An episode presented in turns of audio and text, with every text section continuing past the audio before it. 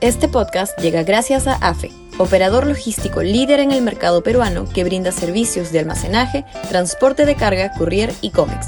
Los puedes ubicar en www.afe.pe.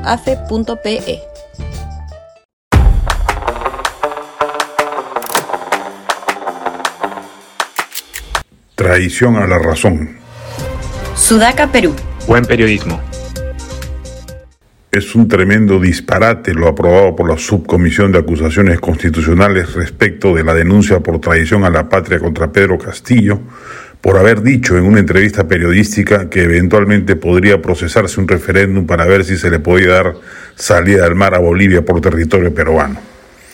Por supuesto, fue un tremendo dislate de un presidente que ignoraba y aún ignora olímpicamente los cánones bajo los cuales se mueve la diplomacia internacional y los intereses geopolíticos del país.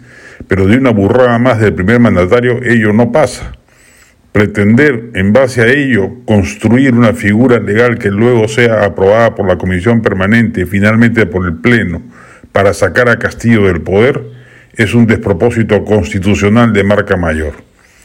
Somos creyentes desde el inicio de este gobierno cuando se dieron a conocer las primeras sazonadas de corrupción que comprometían al primer mandatario, que era intolerable que un sujeto así siga en el poder y que lo que correspondía era su vacancia o en el peor de los casos que se reforme la Constitución y se procediese a un adelanto de elecciones generales. Al final ha aparecido también la figura de la denuncia constitucional presentada por la Fiscalía de la Nación que también podría derivar en la salida del palacio del inmoral inquilino que lo ocupa. Pero esas son salidas perfectamente razonables y constitucionales.